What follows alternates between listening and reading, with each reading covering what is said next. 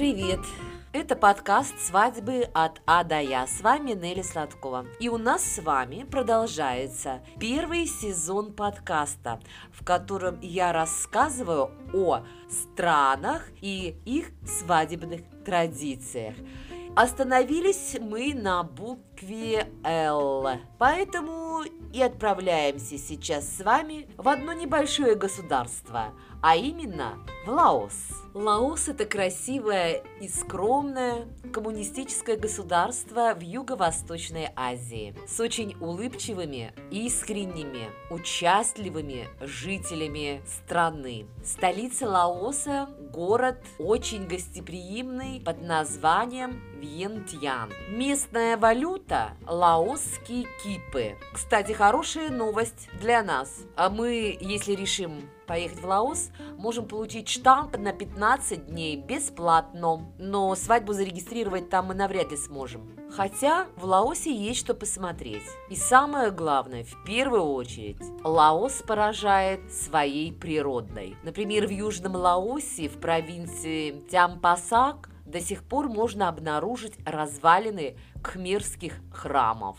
А еще можно посетить поистине сказочное место – плато Булавен. Но для того, чтобы объехать, вам обязательно придется взять в аренду байк. Это лучше всего для вашего удобства. В Лаосе нет моря. Ну и что? Она море по колено. Некоторым, конечно, хочется после долгого путешествия отдохнуть на побережье и позабыть обо всем. Но и здесь у лаосцев есть выход. Меконг – настолько широкая река, что в ее глубинах нашлось место островам. Там прямо есть такие тропические речные острова. Дондет и Донкон. Очень интересно посмотреть в провинции Камоуан на царство пещер. И, конечно же, главным открытием для вас станет Великая Лаосская стена. Это памятник очень древней архитектуры, практически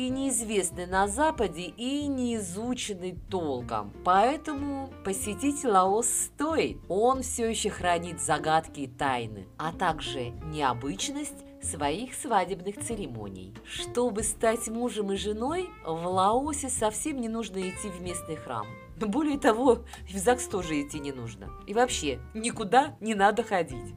Как известно, согласие есть полное непротивление сторон, правильно? Поэтому, если парень с девушкой внезапно пришли к такому согласию, неважно, где это произошло, или в бамбуковой хижине, или на сеновале, то им совершенно не нужны документы, подтверждающие это. Вот видите, как все просто. Женитьба в лаосских деревнях процедура абсолютно неформальная, но а, от этого не менее хлопотная. Потому что отпраздновать нужно так, чтобы потом не стыдно было соседям в глаза взглянуть. Чтобы не было стыдно за бесцельно прожитые годы. Конечно, конечно, свадьбу празднуют всей деревни. После того, как жених и невеста становятся мужем и женой, они обходят с такой чашей, них специальная есть чаша, они обходят всех гостей. Для того, чтобы они сделали им свадебный подарок. После этого, по традиции, нужно выпить за здоровье новобрачных. Люди в деревне живут не особо богато, и каждый дает столько, сколько может. Конечно, все прекрасно понимают, что на счастье молодых никто не будет экономить и э, всегда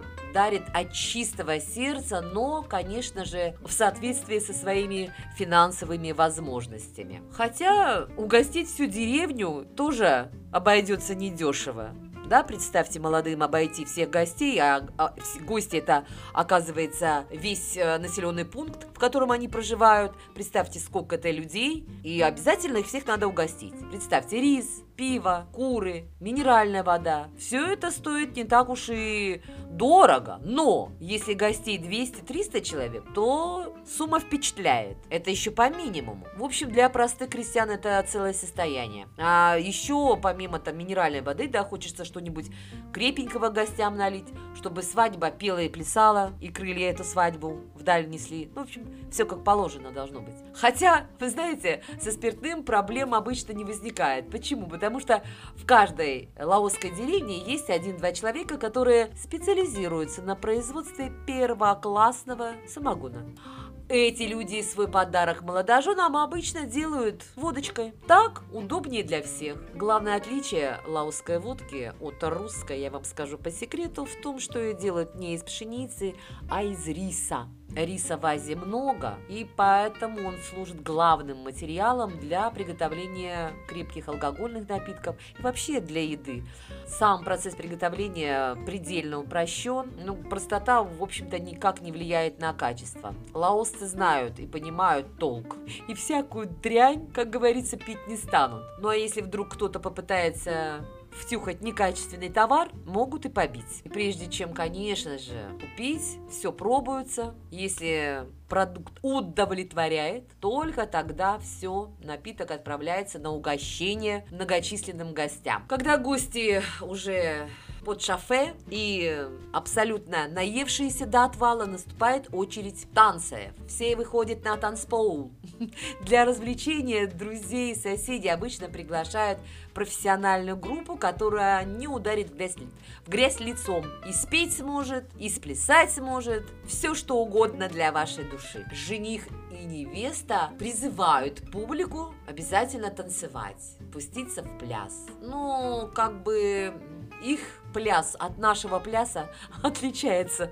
Это у них больше напоминает такой хоровод. Заунывный, печальный. О чем они грустят во время таких танцев, очень сложно сказать. То ли они легкой действительности, то ли о недостижимом каком-то светлом будущем. В общем, лаусская свадьба хоть и повод для радости и веселья, но не, такой на, не такого буйного и безудержного, как у нас. Что еще хочется сказать? Конечно, по случаю свадьбы в деревнях э, обычно никто не работал. Такой большой праздник – это вполне законный повод, чтобы отложить все дела на потом. Как говорится, работа не волк, в лес не убежит, для нее останется масса других дней, когда не будет ни пива, ни веселой музыки, ни праздничного угощения, как это бывает на прекрасных праздниках, а особенно на свадьбе. Ну а сейчас рецепт интересного салата. Салат из зеленой папайи. В Лаосе этот салат известен как там сом или там макхун. Вам понадобится для салата 300 грамм сырого папайя, нарезать тонкими длинными полосками, морковка одна натереть тонкими длинными полосками, одна чашка ростков фасоли, от 5 до 6 стручков французской фасоли нарезать на 2,5 сантиметра. Для декорирования 2 столовые ложки оливкового масла, 2 столовые ложки лимонного сока, чайная ложка рыбного и соевого соусов, красный перец чили мелко порезать, всего две штучки, от 5 до 6 зубчиков чеснока нарезать или подавить, столовая ложка меда, соль по вкусу. Для гарнира 2 столовые ложки листьев кориандра и полстакана жареного арахиса. Что же мы делаем? Поместить сухой жареный арахис в кастрюлю, подавить его и держать в стороне. Смешать сырой папайя, морковь, ростки фасоли, французскую фасоль в миске и отложить в сторону. Смешать оливковое масло, лимонный сок, рыбный соус, соевый соус, красный перец чили, чеснок, мед и соль в другой миске. Залить салат из папайи, полученной смесью, и перемешать все хорошо. Сверху посыпать сухим жареным арахисом и свежими листьями кориандра. Зеленый салат из папайи подается в свежем виде. Приятного вам аппетита! И это на сегодня все. Такой небольшой подкаст. Не хочется мне сейчас забивать вам голову, перегружать вас информацией, потому что я все прекрасно понимаю. Грядет наступление Нового года, у каждого свои заботы, что-то нужно сделать. Хотя я не думаю, что я вам сильно помешала и вас сильно отвлекла. Даже если на 10 минут вы отключили свои мозги от всех забот, это уже тоже хорошо зато немножко отдохнули. Тем не менее, я заканчиваю. Удачи, хорошего настроения, готовьтесь к Новому году, у вас обязательно все получится. А подкаст «Свадьбы от А до Я» и Нелли Сладкова с вами прощается. До следующей пятницы, это будет 31 декабря. Пока-пока! Пока!